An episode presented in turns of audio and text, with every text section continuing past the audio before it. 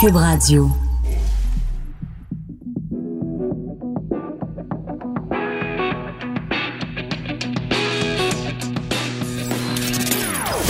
Des opinions bien à elle.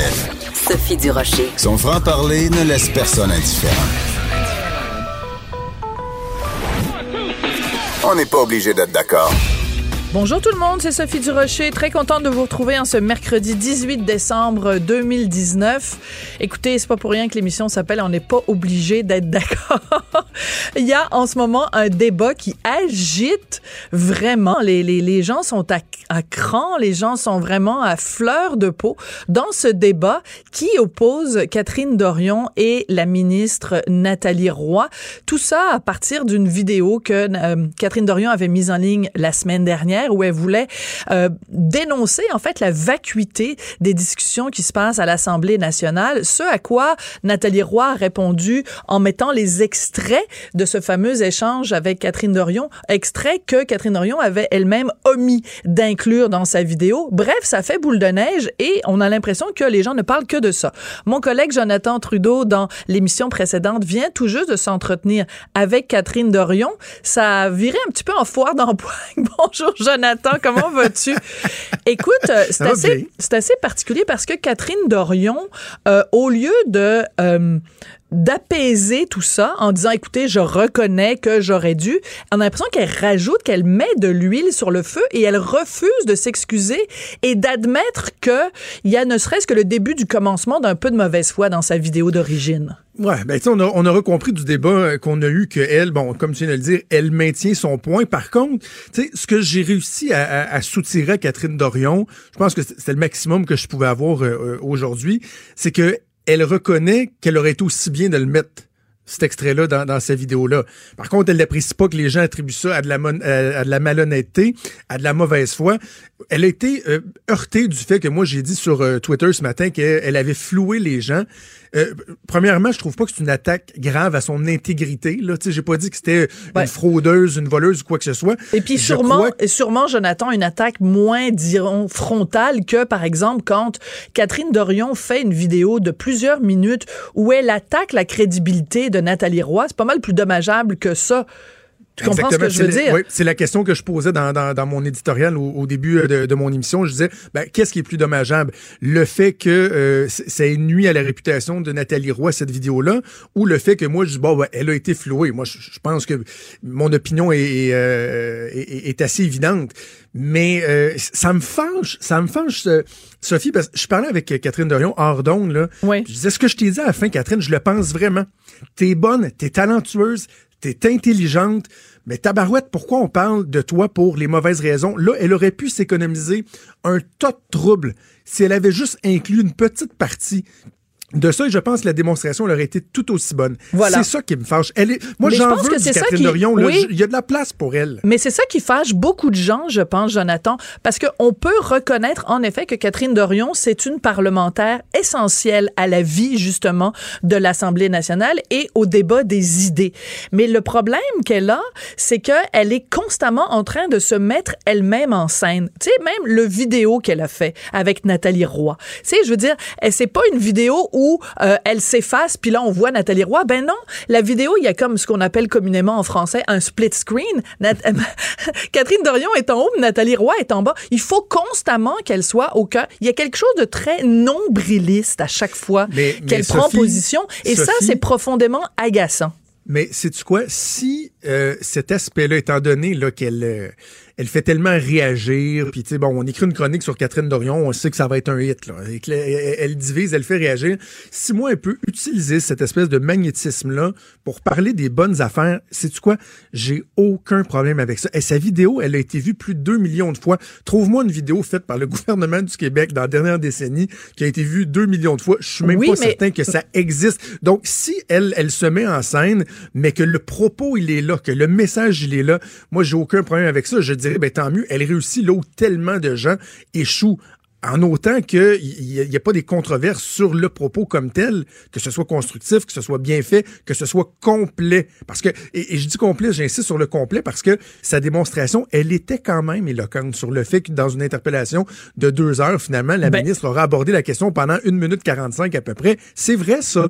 Mais elle a oublié un petit bout qui fait que ah, mais une autre controverse. Mais, mais, mais, voyons, Jonathan, c'est comme un journaliste qui dirait Je suis allé assister à une conférence de quelqu'un, puis ça a duré deux heures, puis à jamais on a abordé tel sujet, alors qu'en fait, le sujet a été abordé. Catherine Dorion serait la première à l'Assemblée nationale à se lever en chambre pour dénoncer le travail du journaliste qui a donné une, une, une, un mauvais contexte à l'événement qui a eu lieu. Donc, elle est en train de faire exactement ce qu'elle reproche aux journalistes. Et la deuxième chose, c'est que tu dis, tu mentionnes, et elle-même le mentionne à plusieurs reprises, puis dans toutes les entrevues qu'elle donne, elle dit, ah, ma vidéo a été vue près de 2 millions de fois. Donc, elle, elle aime le clic. Elle est abonnée au clic. Mais quel reproche fait-elle aux chroniqueurs d'opinion? Elle dit, les chroniqueurs d'opinion sont abonnés au clic et ils écrivent juste pour faire de la controverse puis de la provocation, pour provoquer des clics. Mais c'est exactement ça qu'elle fait. C'est le, tout le, cœur de son combat contre les chroniqueurs et les chroniqueuses d'opinion, c'est ça. Elle dit ben, que sont, sont un petit peu des putaclics, je m'excuse d'utiliser l'expression, c'est pas c'est pas un mot qu'elle a utilisé, mais c'est comme ça qu'on appelle ça communément. Ben elle, elle est elle-même un peu une putaclic. Mais, mais, mais c'est quoi? Peut-être que euh, Catherine Dorion nous répondrait oui, mais je le fais d'une façon colorée pour attirer l'attention, mais j'ai une intention, j'ai un message, je veux faire changer les choses. Ce à quoi je répondrais que c'est la même chose pour les chroniqueurs. Mais, mais est-ce que est-ce qu'on essaie d'être coloré, d'être imagé, de d'être intéressant? ben oui, parce que si on est plat, personne ne va nous lire.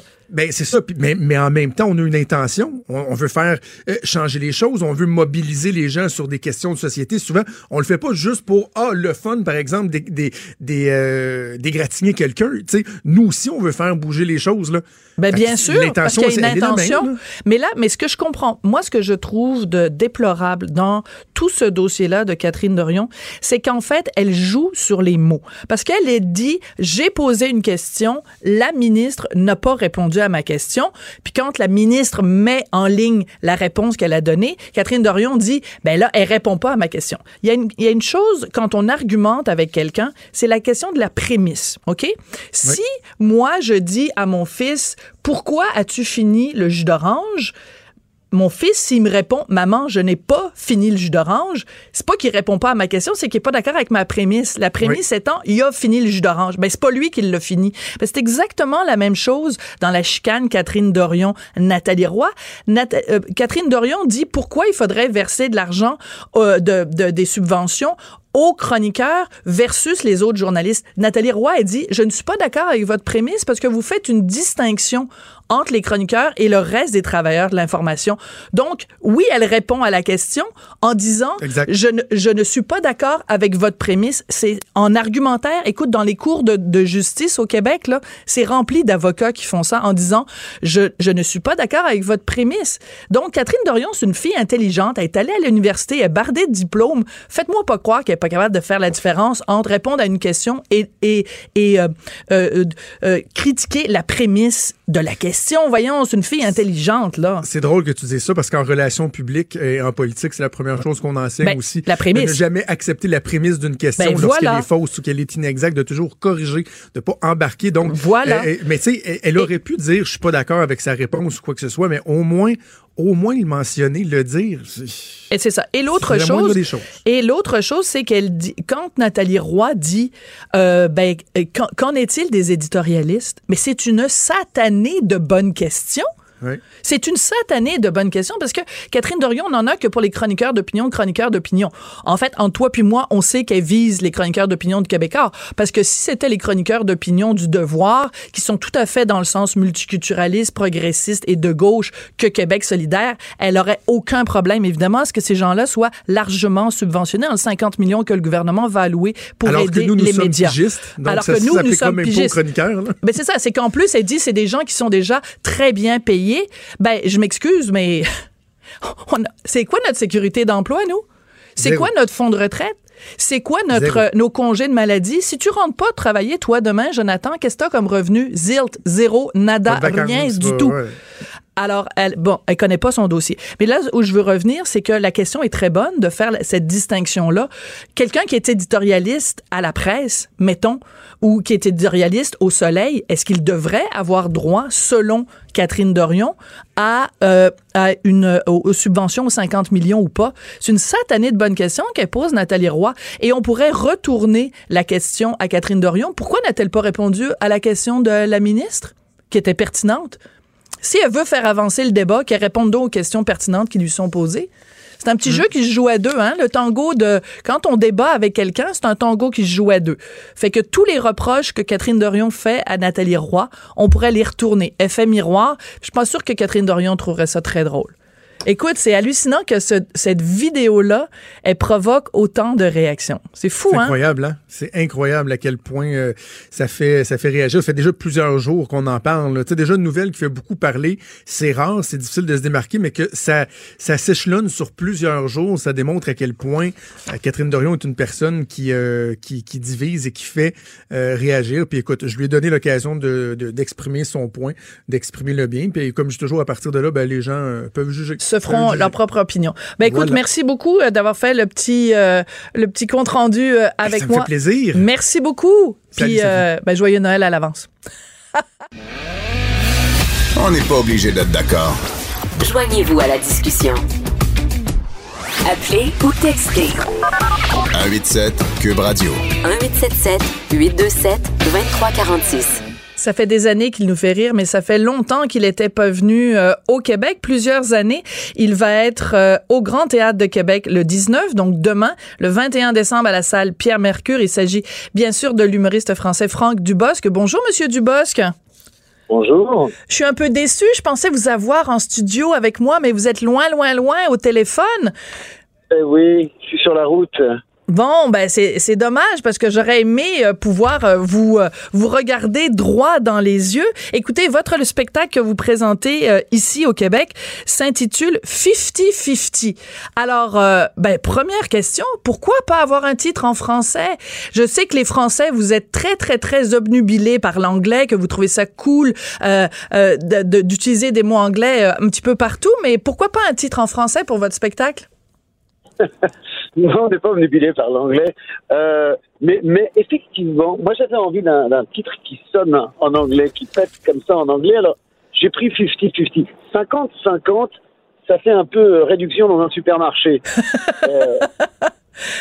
50-50 a un côté un peu plus, euh, plus enlevé, effectivement. Mais, euh, mais je suis pas sûr qu'on utilise moins, plus de mots anglais que vous autres. Je sais que je l'entends souvent depuis 20 ans que je viens ici. Et le nombre de mots anglais que j'entends ici à la place de mots français, il y en a quand même pas mal. Hein. Alors, vous savez, c'est quoi la différence entre un Québécois et un Français? Un Français va dire je vais aller me stationner dans le parking et le Français va dire je vais aller me parquer et le Québécois va dire je vais me parquer dans le stationnement. Euh, non, on dit je, je vais me garer. Hein. Oui, c'est ça. Je vais aller me, garer, me garer au parking. Mais vous, c'est les, c'est les, c'est les parkings, euh, c'est les pressings. Euh, c'est, il y a quand même énormément de mots euh, anglais en France. Est-ce que vous en riez un petit peu de ça, vous qui êtes, qui êtes humoriste, non? Non, non, parce qu'on le remarque même pas, parce que ça fait partie de ces mots qu'on a comme ça. Non, non, non, non.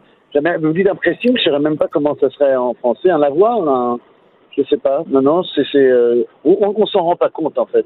Un pressing, nous on appelle ça, on appelle ça le nettoyeur. Je vais aller euh, mener, j'apporte mes vêtements euh, chez le nettoyeur. Voilà. Mais, euh, on, se parlera après hors ronde, puis je vous donnerai comme ça des petites traductions pour les mots, euh, les mots anglais que les Français euh, utilisent. Non, je vous taquine. Écoutez, on, on, connaît vos personnages évidemment sur scène et dans les films, que ce soit Camping, Camping 2, Camping 3, et vous avez très souvent ce personnage récurrent qui revient régulièrement, de personnage un petit peu macho. Mais on, on, on, lit dans les articles que dans votre dernier spectacle, celui que vous présentez au Québec, c'est c'est plus ce personnage-là. Euh, pourquoi? Parce que les effets du mouvement MeToo, balance au port, c'est moins facile maintenant pour un humoriste ah de monter sur scène? Non, ça n'a rien à voir? Non, non, non, non, je me laisserai jamais abattre par ça. Non, non, c'est, euh, non, c'est parce que je suis un homme marié avec des enfants, donc forcément, maintenant, ce, ce personnage que j'avais un petit peu, qui m'amusait, ça m'amusait de me moquer de lui, si vous voulez, euh, bah, je, je, le suis tellement plus, je l'étais pas vraiment déjà, mais je le suis tellement plus maintenant que j'aime bien parler de, de moments de vie que je vis. Donc euh, là, bah voilà, c'est plus le l'homme, euh, pas l'homme sage, mais l'homme euh, marié et l'homme euh, l'homme papa. Donc je je, je je je suis devenu effectivement le séducteur un peu macho. euh, il est, il est parti s'asseoir sur le côté. Mais parce que c'est quand même ça aussi, les personnages. On pense à Camping. Alors, on n'attend pas Patrick. C'est. c'est- Ah, vous connaissez vos classiques, c'est bien. Ben, je connais mes classiques parce que j'ai vu Camping, Camping 2, Camping 3 avec mon fils et, et c'est pour ça que j'étais un peu déçue que vous soyez pas en studio avec moi euh, aujourd'hui parce que mon fils m'avait dit ben je veux que tu te fasses euh, photographier avec euh, monsieur Dubosc et que tu Ah. lui dises et que tu lui dises alors on n'attend pas Patrick. Donc il est il sera un peu déçu mais je lui ferai écouter euh, l'entrevue, ça fera pareil. Mais donc vous dites que depuis que vous êtes papa, le côté macho un peu est, est un petit peu mis en veilleuse. Vos enfants sont sont tout petits, 9 ans et 7 ans si si je me trompe pas.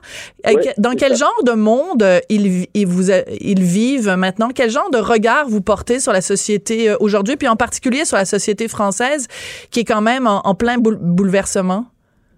Ben, la société française, elle, est, oui, elle est en, en plein bouleversement. Il est difficile de, de, en ce moment, de, enfin, de vivre en France. Ça va, je, moi, je ne me plains pas vraiment, mais, euh, j'ai peur pour eux, mais c'est pas par rapport à la société ni française ni quoi. J'ai peur à- pour, pour eux par rapport à tout, même dans n'importe quel pays du monde, par rapport à, à ce qu'on leur laisse comme, euh, comme monde. Je vous dirais que si il y a, euh, euh, il y a quelques, euh, si c'était à refaire, je ne referais pas d'enfant.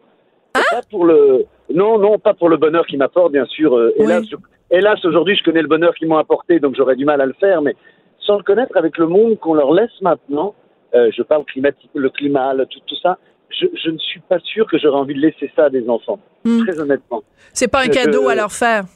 Je trouve qu'on leur fait pas un cadeau et, euh, et je les aime tellement que, que, que j'ai l'impression de, de, de, oui, d'être un lâche. C'est-à-dire que le moment où moi je pars, c'est horrible, on, on parle de choses, mais le moment où moi je partirais, euh, j'aurais l'impression de, je crois que je vais avoir l'impression de partir comme un lâche en leur laissant euh, Mm. euh, bien des choses difficiles à vivre. Et, et, et c'est vrai que de plus en plus maintenant, le- on va dire la- la- l'argent que je peux gagner, tout ce que je peux acquérir aujourd'hui, je me dis je le garde pour eux. Au moins ils auront cette, cet outil-là de plus pour euh, bah, pour s'en sortir peut-être, j'en sais rien. Mais c'est difficile de laisser les enfants aujourd'hui euh, et surtout pour leurs petits enfants à eux en plus, Oui. en espérant qu'ils puissent en avoir. Mais euh, je trouve ça très difficile, ça me fait peur. Le monde d'aujourd'hui me fait peur. Oui. Donc, vous avez mentionné l'environnement. Est-ce qu'il y a d'autres euh, d'autres éléments de la vie en société aujourd'hui qui, qui vous font peur?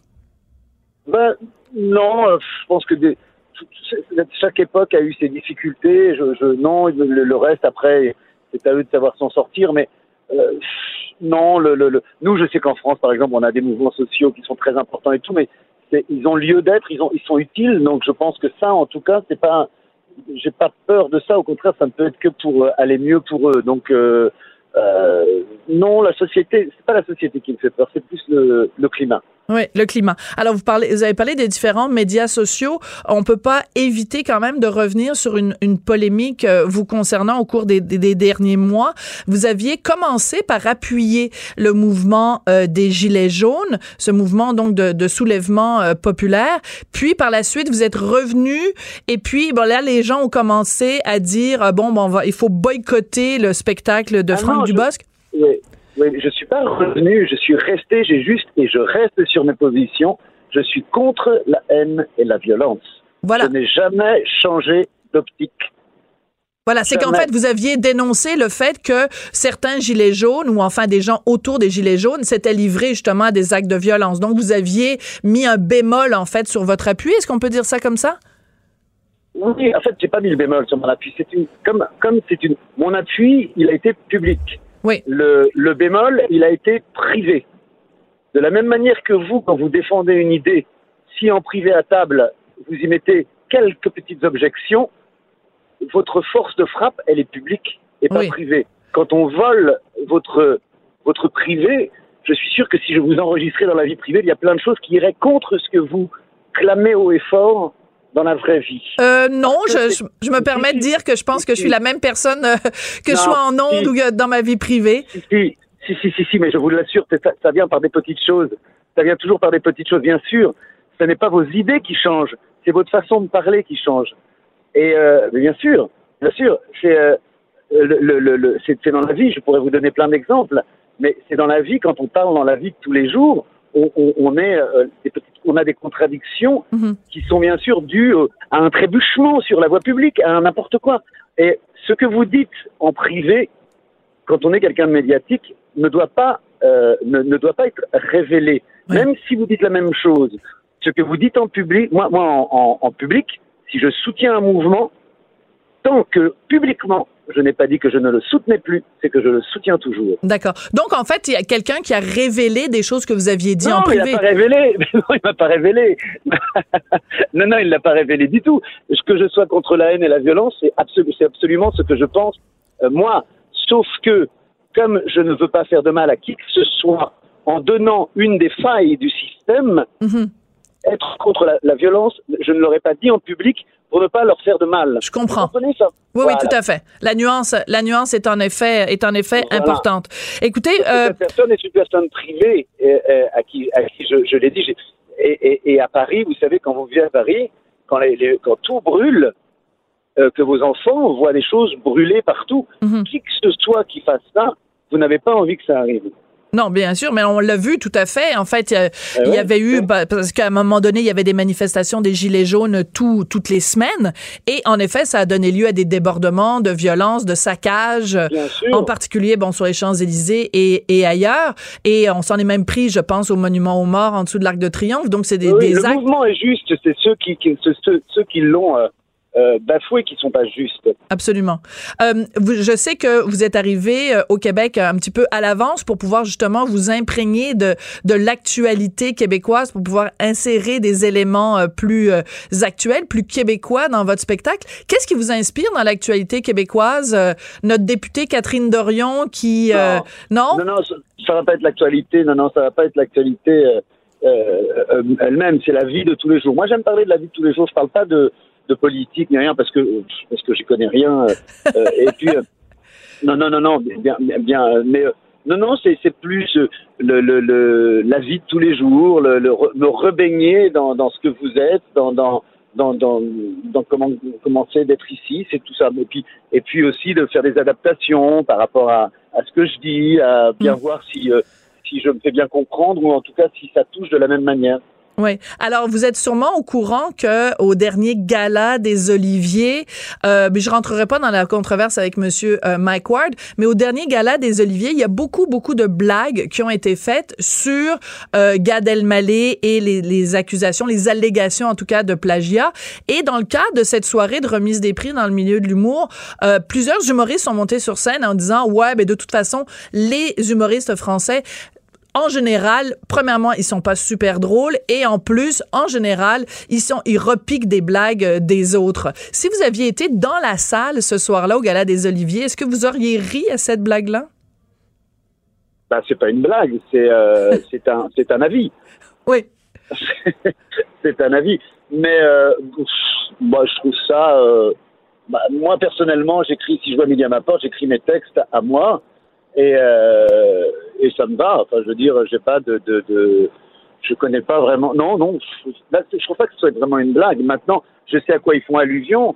Euh, mais ça, ça, ça serait pas un peu prétentieux, donc, comme façon de penser?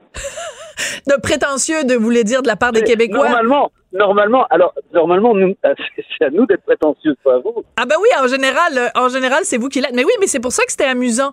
Euh, C'est pour ça que c'était très particulier de voir ça, des humoristes québécois qui, euh, se sentant très, euh, euh, peut-être un petit peu imbus d'eux-mêmes, disaient, ah ben oui, ben nous au Québec, on fait tellement un humour qui est meilleur que, que l'humour euh, des Français. C'était quand même assez, assez particulier. Mais, euh, mais cette controverse-là qu'il y a eu euh, quand même avec Gad Elmaleh, est-ce que, est-ce que ça vous a affecté? Est-ce que ça vous a, ça a eu un impact sur d'autres humoristes qui travaillent en France et qui se sont sentis peut-être interpellés par cette controverse? Euh, bah, ceux, ceux qui pourraient être dans le même cas euh, sont, peuvent être interpellés. Moi, ça, non, moi, ça m'a pas, m'a pas touché parce que je suis pas concerné, euh, vraiment, vous savez. Mais donc, non, non, fran- franchement, moi, ça m'a pas touché. et- et Gad a vendu 100 000 billets en 48 heures. Vous voyez, sur son prochain spectacle. C'est vrai. Je, oui, oui, oui. Non, mais c'est Euh, intéressant. après, Ça, c'est intéressant. Ça veut dire qu'en France, vous avez tout à fait raison. Il vient d'an- d'annoncer donc euh, un prochain spectacle. Il a fait une petite euh, vidéo et les billets sont vendus comme des petits pains chauds. Ouais. Donc, c'est la preuve que le public qui le suit n'a que faire de, de différentes allégations à son sujet. C'est intéressant, ça, comme phénomène. Ah, c'est la vie, c'est la vie. Euh, c'est comme vous parliez des gens qui veulent boycotter mon spectacle. On a fait le plein comme jamais.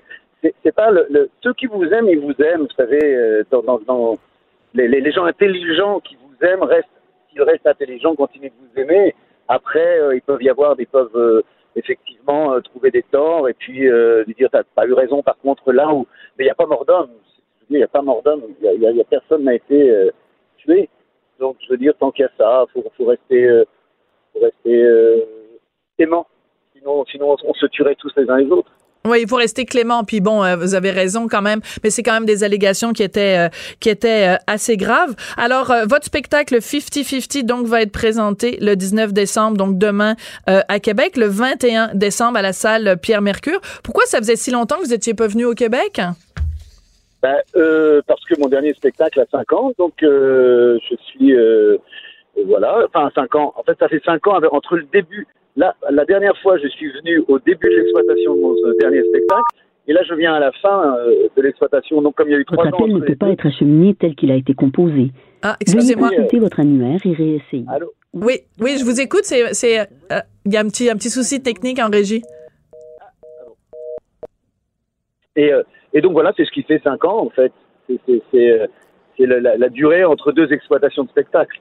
D'accord. Euh, un petit mot en terminant. Euh, il y a quelques années, vous avez participé à une émission euh, en France et euh, vous avez euh, euh, redécouvert en fait le passé de votre grand-père qui était prisonnier de guerre et vous avez euh, voulu qu'on lui rende hommage. C'est une histoire extrêmement touchante cette histoire-là. Ben oui, parce que comme euh, nous, nous souvent, euh, enfin vous en avez aussi beaucoup, vous des grands-pères qui sont partis euh, à la guerre d'ailleurs pour venir chez nous. Absolument. Euh, en Normandie, entre autres. Oui, oui, oui, il y en a beaucoup. Il y a, y a- moi là où j'habitais, il y avait juste, juste à 300 mètres le- ce qu'on appelait le cimetière des Canadiens. C'était tous les jeunes garçons qui étaient venus se battre euh, pour un pays qu'ils connaissaient à peine. C'est fou, hein? Ben oui. Donc euh, non, non, c'est très émouvant et je veux monter une série là-dessus d'ailleurs euh, sur les prisonniers de guerre parce qu'il y a, on a eu 2 millions de prisonniers de guerre en France et, et le, le truc c'est 2 millions de prisonniers de guerre, 2 millions de, de, de destins différents finalement d'hommes qui abandonné. Moi, ma mère n'a pas eu son papa pendant 5 ans. Hmm. Euh, c'est- beaucoup, euh, parce qu'il était prisonnier d'une guerre qu'il n'avait pas demandé, quoi. Donc je trouve ça toujours. euh, la guerre, c'est quelque chose de, de, de très très dur. Moi, j'ai une femme qui est libanaise, qu'on a vécu trois, trois guerres. C'est- Ce sont des choses qui sont très très dures. Ça, ça, en revanche, il ne faut pas le souhaiter à nos enfants. Voilà, exactement. Vous avez tout à fait raison. Donc, ça fait partie aussi, C'est pour ça que je suis, comme je le disais, contre la haine et la violence. absolument. Ben, merci beaucoup. J'ai peur de, de tout ça. J'ai peur de, de- j'ai peur pour mes enfants de, de, de tout ce qui, de, de tout ce qui peut être une violence qu'ils n'ont pas demandé. Absolument. Ben, ça a été un plaisir euh, de vous parler. Peut-être à, à titre de revanche, la prochaine fois, on se rencontrera euh, en Oui. studio et on pourra faire la petite vidéo pour mon fils. Euh, alors quand même, c'est le fort. oui, ben vous pouvez quand même me dire un petit. alors, on n'attend pas Patrick juste pour le plaisir de nos auditeurs et puis je ferai écouter ça à mon fils ce soir avant le dodo. Comment il s'appelle? Ah ben je dis jamais son nom en public Ah parce bon. que je suis une personne controversée et son papa aussi. Allez, appelons-le fiston. Alors, piston, on n'attend pas Patrick. Bravo! Merci Voilà. beaucoup, Franck Dubos. C'est très gentil, très généreux de votre part. Merci. Merci. Franck. Dub- Franck Dubosc, donc, qui est en spectacle demain à Québec et le 21 à Montréal. Bonjour, je peux prendre votre commande? Oui, je vous prendrai le sandwich le délice du Sud. Par contre, j'enlèverai le poulet, l'ananas, les oignons puis le fromage feta. Votre auto, c'est un espace où vous pouvez être vous-même. Euh, donc vous voulez juste le, le pain et la sauce? Oui, monsieur. Elle mérite d'être bien protégée. Et vous méritez d'être bien accompagné. Trouvez la protection la mieux adaptée à votre auto avec Desjardins Assurance et obtenez une soumission en quelques clics sur desjardins.com. On n'est pas obligé d'être d'accord. Joignez-vous à la discussion. Appelez ou textez 187 Cube Radio. 1877 827 2346. On sait maintenant que donc le film qui avait été choisi par le Canada pour euh, représenter le pays dans la catégorie meilleur film en langue étrangère aux Oscars, ben, ce film-là n'est plus en liste parce qu'il ne fait pas partie de la courte liste. Mais il y a un autre film, celui-là qui est réalisé par une Montréalaise qui euh, est en liste dans la, course aux Oscars dans la catégorie euh, court métrage, meilleur court métrage de fiction. Et c'est le film Brotherhood de Myriam Jouber. Et elle est justement en ligne. On va pouvoir lui parler de ce que ça représente d'être en nomination aux Oscars. Bonjour, Madame Jouber. Bonjour. Alors, ça va? Moi, ça va très bien. Ben, vous, ça doit bien aller. Donc, vous êtes en ce moment en Tunisie. C'est de là que, que vous nous parlez. Comment vous avez réagi quand vous avez su que votre court-métrage euh, faisait partie de la courte liste pour les Oscars? Oui, c'était une grande euh, surprise. J'étais très, très contente, euh, surtout parce que ici, je suis avec ma famille. Donc, toute ma famille, ça, c'était très joyeuse aussi. Donc, c'était une très belle nouvelle pour nous. Oui, parce que, bon, on savait déjà que vous étiez en liste, mais à un moment donné, il y a plusieurs étapes pour la sélection. Là, vous êtes dans la courte liste. Les nominations, vraiment, la, la, la, la, liste encore plus courte des nominations, ça va être fait le 13 janvier 2020. Euh, Qu'est-ce que ça représenterait pour vous, comme cinéaste, si votre film était en effet en nomination dans, la, dans, les, dans les cinq euh, qui vont être en nomination? Ah, pour moi, euh, il y a une grande significance, euh, bien sûr, pour mon travail aussi, mais euh, les courts-métrages euh, étaient euh, filmés à Tunisie. Mm-hmm. Et je pense si le, le film va être dans les, les, les, les cinq finales euh, films, c'est ça, ça la première fois un film tunisien aussi à être au Oscar. Donc c'est pour moi c'est une grande fierté un film québécois tunisien. Je pense la première fois un film comme ça être au Oscar c'est un grand plaisir pour moi. Euh, oui, ça, ça, ça c'est des grandes significances pour moi. Oui. Alors, le film raconte euh, une histoire très troublante. J'ai regardé le film euh, ce matin. Il dure 25 minutes euh, et c'est un film qui raconte l'histoire euh, d'un jeune Tunisien qui est parti faire la guerre en Syrie. Il s'est engagé dans les troupes de Daesh, donc de l'État islamique, et il retourne à la maison en Tunisie. Il retrouve son père, sa mère et ses frères et il revient à la maison avec sa femme qu'il a rencontrée là-bas en Syrie et elle est complètement voilée elle porte un niqab. La seule chose qu'on voit, c'est euh, la petite fente de ses yeux. Pourquoi vous avez choisi de parler de ça, du retour difficile des gens qui sont allés combattre euh, avec Daesh? Euh, oui, c'est une très bonne question parce que nous, euh, au Tunisie, il y a un grand problème parce que après les, les révolutions tunisiennes de 2011, euh, et les guerres à Syrie, beaucoup de Tunisiens euh, allaient en Syrie pour combattre avec Daesh. Mhm. Euh, et donc maintenant, les gars, maintenant parce que Daesh tombait, il y a beaucoup de Tunisiens qui reviennent. Et nous, au Tunisie, il n'y a pas une grande façon d'aider ces hommes et femmes qui reviennent en Mhm. termes psychologiques ou ça. Donc, pour moi, c'était très important de, de parler de, des retours et comment les familles, les sociétés peuvent gérer ça. Oui. Parce que ouais, ça, ça. ça soulève toutes sortes de questions parce que quand le, le celui qui est allé combattre avec euh, l'État islamique revient à la maison, il explique à son père, il dit moi je suis allé là-bas pour qu'on va combattre avec nos frères musulmans et son père lui répond mais t'as ta famille ici, sont, ce sont aussi des musulmans. Pourquoi t'as pas choisi Ouais. plutôt de rester à la maison et de prendre soin de tes frères, de prendre soin de ta mère? C'est une question que toute une société doit se poser. Exactement. Cette, euh, c'est bien, parce que cette phrase, c'était très important pour moi. Oui. Euh, cette idée, tu allais là-bas pour euh, aider les, ton frère musulman, mais ton pays, ton, ton famille, ton euh, voisin, ils ont besoin d'aide aussi. Mhm. Pourquoi tu allais là-bas quand ces pays, surtout Tunisie, il- quand j'ai dit avant, il y a presque neuf ans qu'on a eu une révélation. Oui. Donc, les sociétés, il y a beaucoup de changements, il y a, ont besoin d'aide des jeunes, et, mais ils partent à Syrie. Donc, c'est pour moi, c'était très important pour mettre cette idée. Pourquoi tu allais quand on a besoin à toi? Oui.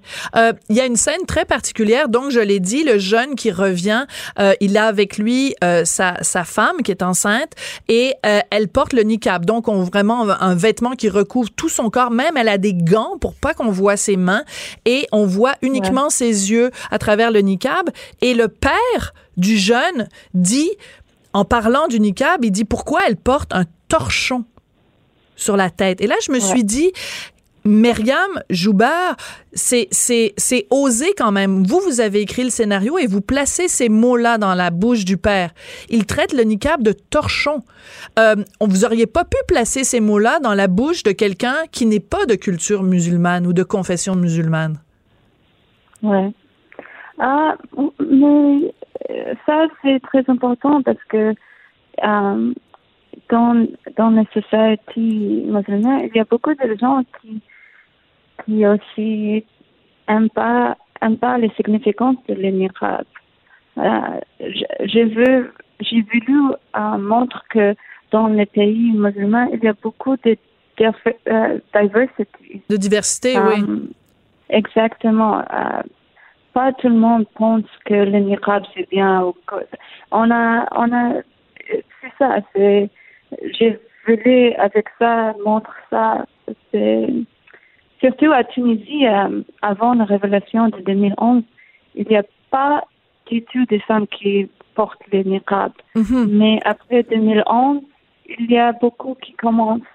Donc pour nous, c'était un, un grand problème et c'était un peu, euh, pour moi aussi, quand je viens ici, c'était un peu un choc. Oui. Donc euh, c'est pour ça que j'ai mis un peu cette perspective dans les films. Oui, c'est important pour vous de montrer que même à l'intérieur de la communauté musulmane, il y a des gens qui sont pro-niqab et des gens pour qui c'est des gens que ça heurte. Vous, quand vous allez en Tunisie, ça vous heurte de voir des femmes qui portent le niqab? Pour moi, ouais, pour moi c'était un peu, c'était un choc euh, parce que j'ai j'ai d'habitude de voir les femmes à Tunisie qui très présentes dans les sociétés, très euh, très présentes et fortes et pour voir ça, c'est c'était un peu pour, pour moi c'était un peu un choc. Mais comme tu as dit, il y a des, des personnes qui sont pro et personne des contre de ça. Donc, euh, pour moi, c'était un peu ch- un choc. Oui.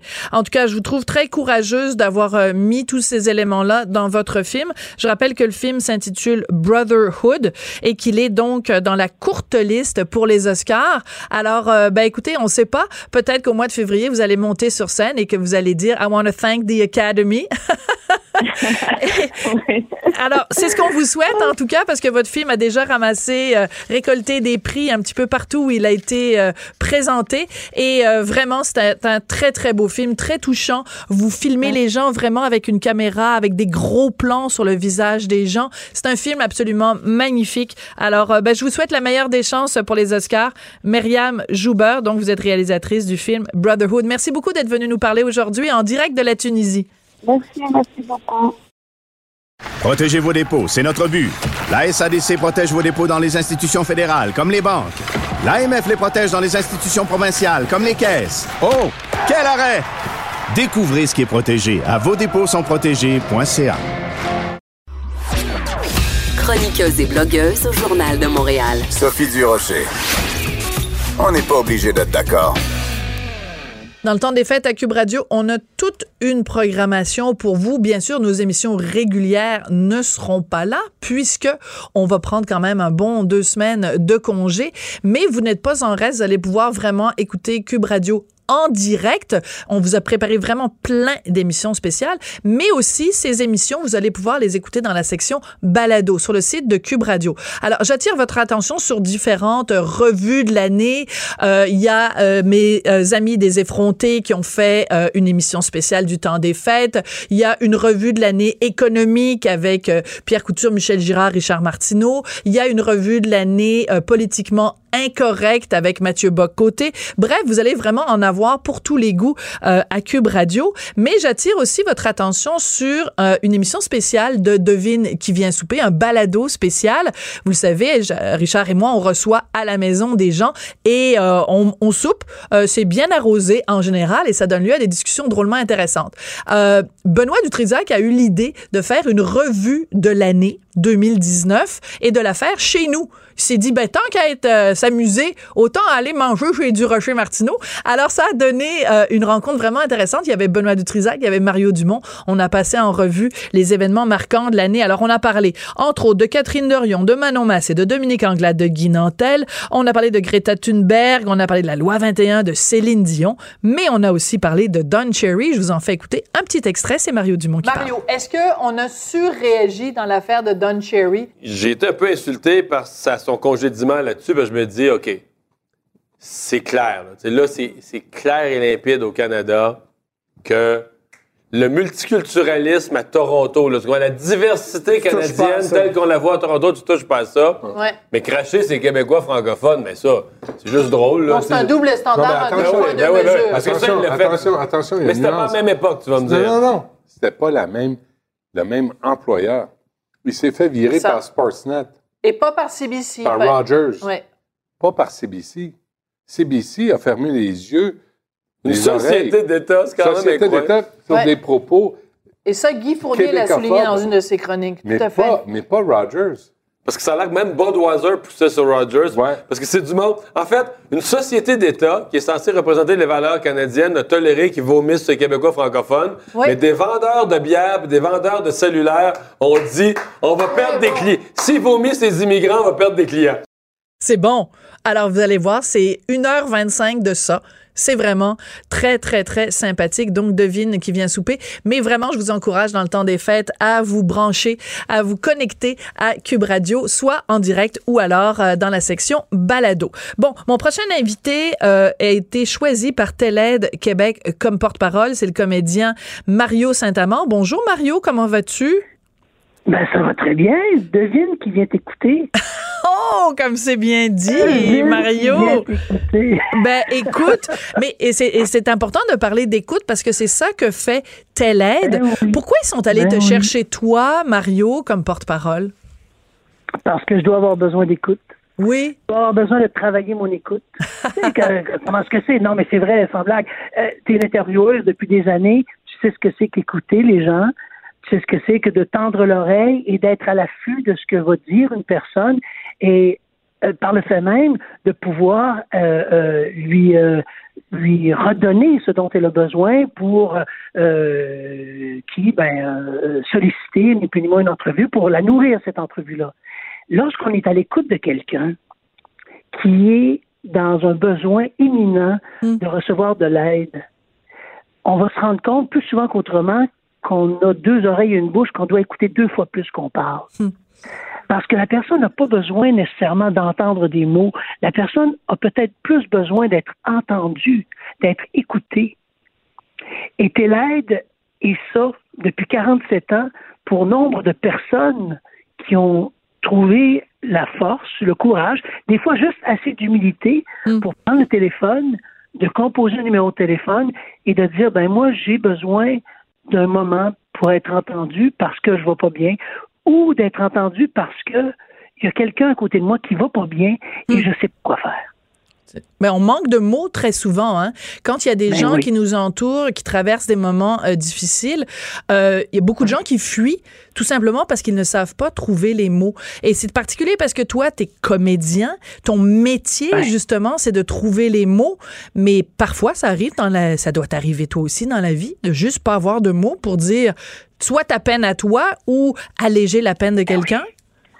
Complètement, complètement, tu as tout à fait raison. C'est vraiment ça. C'est, on en arrive souvent à, à cette euh, euh, problématique-là de pas savoir quoi dire pour arriver à supporter l'autre. Mais j'en reviens à la même chose, Sophie. Souvent, l'autre personne a juste besoin d'être entendue. Et lorsque la majorité du temps, là, dans cet exercice-là, quand j'écoute la personne, plutôt que de vouloir euh, être celui qui est sollicité pour apporter l'outil qui fait qu'une fois que je quitte la discussion, ça fait bon, ok, là j'ai fait ce que j'avais à faire. Si je tends juste l'oreille à l'autre personne, je reçois souvent à la fin de ce rapport-là commun, qui est souvent une conversation, même si c'est l'autre personne qui s'est révélée en, euh, dans un monologue, mais il y a quand même un dialogue parce qu'il y a une écoute active. Tu comprends? Ça se passe plus uniquement seule, la personne seule avec elle-même qui, euh, qui, euh, euh, qui est en train de, de, de, de, de transmuter toujours le, les mêmes, le même monologue à l'intérieur de sa tête. Là, ça se fait avec une autre personne. Il y a un regard, il y a un sourire, il y a un apaisement qui se fait parce qu'il y a une communication. Et souvent, l'autre personne va dire Hey, merci, ça m'a tellement fait de bien. Alors que moi, assis devant cette personne-là, je veux dire C'est moi qui te remercie parce que ça m'a tellement fait de bien de t'écouter. Je comprends à quel point euh, euh, ça fait du bien de se révéler à soi-même, à quelqu'un, euh, se révéler de soi-même à quelqu'un d'autre. Oui. Écoute, quand on a reçu, euh, Mario, le communiqué nous annonçant que Telle aide Québec te choisissait comme porte-parole, j'ai été assez surprise parce que dans le communiqué même, on parle du fait que toi, tu avais de l'expérience comme to- toxicomane, que tu étais sobre depuis 10 ans. Et donc, c'est 12 ans. comme. Ah, ben, ils ont. euh, faut que tu les. Faut que tu les plus de 10 ans, en fait, qu'ils disent dans le communiqué. plus de 10 ans, c'est ça? Ouais, Mais ouais, donc, ouais. c'est c'est toi, tu étais d'accord pour que euh, cet aspect-là de, de ta vie, euh, que, ce, que ce soit souligné dans un communiqué, parce que, pourquoi? Pour que les gens se sentent plus à l'aise en se disant, ben, si Mario parle de ça euh, ouvertement, ça veut dire que moi, si j'ai des problèmes, je vais peut-être être plus encouragée à, à appeler telle aide? Ben, en fait, ce, que je peux dire par rapport à ça, c'est que c'est sûr qu'à partir du moment où est-ce que euh, j'ai consommé pendant X années et que euh, j'ai euh, j'ai eu à vivre des moments qui m'ont qui m'ont amené à, à, à devoir me révéler à moi-même, puis euh, à pas à pas être gêné, à pas être, avoir de timidité, à pas avoir de ben là j'en reviens toujours au même qualificatif, hein, avoir assez d'humilité pour dire ce qui se passe. Ben si juste ça devient le déclencheur d'une personne qui, qui nous écoute, toi et moi en ce moment-là, et qui fait ben moi je vais trouver cette force-là pour appeler parce que j'ai besoin d'aide. Peu importe, on n'est pas obligé d'être dans le fond du baril, là. Bien sûr. Demander de l'aide, tu sais. Alors, à partir du moment où est-ce que cette personne-là arrive à le faire, ben c'est merveilleux. Ouais. Tu sais, c'est- quelque chose qui qui euh, euh, qui qui fait qu'on on en arrive avec notre expérience commune de pouvoir venir en aide à, à des gens. Alors, si ça est un, un- un déclencheur pour quelqu'un, ben servez-vous-en. Parce que moi, je suis pas mal de ça. Ça fait partie de l'homme que je suis aujourd'hui. J'ai pas à me cacher de qui je suis. Bien au contraire. Bien sûr, mais tu sais. moment où est-ce que j'assume complètement qui je suis, Sophie, c'est parce que je suis capable de te parler ouvertement de toutes sortes de choses qui font que ça, ça se révèle, ça se révèle à moi-même. Je veux dire, j'ai pas, tu comprends? Oui, ben non, mais tout à fait. Puis en fait, en même temps, le fait que tu sois comédien, justement, que tu cette vue publique, j'imagine aussi que le passé que tu as eu, les moments difficiles que tu as traversés, ça, ça te nourrit, ça fait de toi, d'une certaine façon, un meilleur comédien. Je suis pas sûre que quelqu'un, par exemple, qui est euh, en politique ou quelqu'un qui est euh, euh, employé de bureau ou gérant de caisse populaire a- a que ça l'aiderait dans sa carrière de dire oui moi j'ai euh, été toxicomane et ça fait dix ans que je suis sobre. Tu comprends ce que je veux dire? C'est pas c'est je trouve ça courageux de ta part d'en parler et en même temps c'est accepté dans le milieu culturel alors qu'il y a plein d'autres milieux où les gens ne pourraient pas en parler publiquement parce que ça ça ça ça, ça mettrait leur euh, leur euh, leur job en danger Ben, écoute, peut-être que le travail qu'on a à faire aujourd'hui, c'est de faire taire les tabous. Absolument. C'est-à-dire qu'à partir du moment où est-ce que les gens, peu importe le métier qu'ils font, et peu importe l'endroit où est-ce qu'ils sont, c'est qu'ils doivent prendre conscience d'une chose, c'est qu'à partir du moment où est-ce qu'ils font taire la personne dans leur entourage euh, euh, au niveau du travail qui vit un mal-être, s'ils font taire ça de, de, de, de, de, de peur de devoir se, en se préoccupant de devoir s'en, occuper et de faire en sorte que cette personne-là va se révéler elle-même et grandir de cette expérience-là, parce que c'est tellement tabou qu'ils veulent pas toucher à ça, ils savent pas comment négocier avec ça, ben c'est le, le problème, il est là. Ouais. Sophie, tu, mets, tu je viens de mettre le doigt sur la grande problématique. Moi, là, le plus bel enseignement que j'ai eu, là, c'est Jeannette Bertrand en 1992 qui me dit, suite aux schizophrènes qu'on a, qu'on, qu'on a travaillé ensemble, auquel je lui ai dit merci, un- tellement un immense merci, parce qu'elle venait de me faire prendre conscience à quel point je pouvais révéler des choses à travers mon, mon, mon- le travail euh, que, que, que je souhaitais faire, le Oui. métier que je souhaitais faire. Tu Elle m'a fait- dit, Mario, elle Mhm. dit, si tu peux faire quelque chose de bien, sois utile dans ton métier. Hmm. Fais ton métier pour être utile. C'est le plus beau mot, hein, être utile. Voyons non. Parce que c'est ça, tu avais joué euh, dans, dans Oui. un avec un grand A et ça a été un rôle marquant. Jeannette, dans ta vie, là, c'est vraiment, c'est parce que je pense que tu la considères quoi comme une comme un mentor, comme quelqu'un qui a Ah. été, euh, ça, ça a fait bifurquer ta carrière quand même? Complètement. Complètement. Et, et, et malgré moi, là, parce que, euh, tu sais, j'ai quand même, malgré tout, j'ai quand même continué à, consommer. J'ai quand même, je n'ai pas cessé. Je consommais pas pendant que je travaillais. Mais lorsque je ne travaillais pas, je sentais que je valais plus rien parce que ma propre personne, quand j'arrivais pas à camper un personnage, je ne valais rien.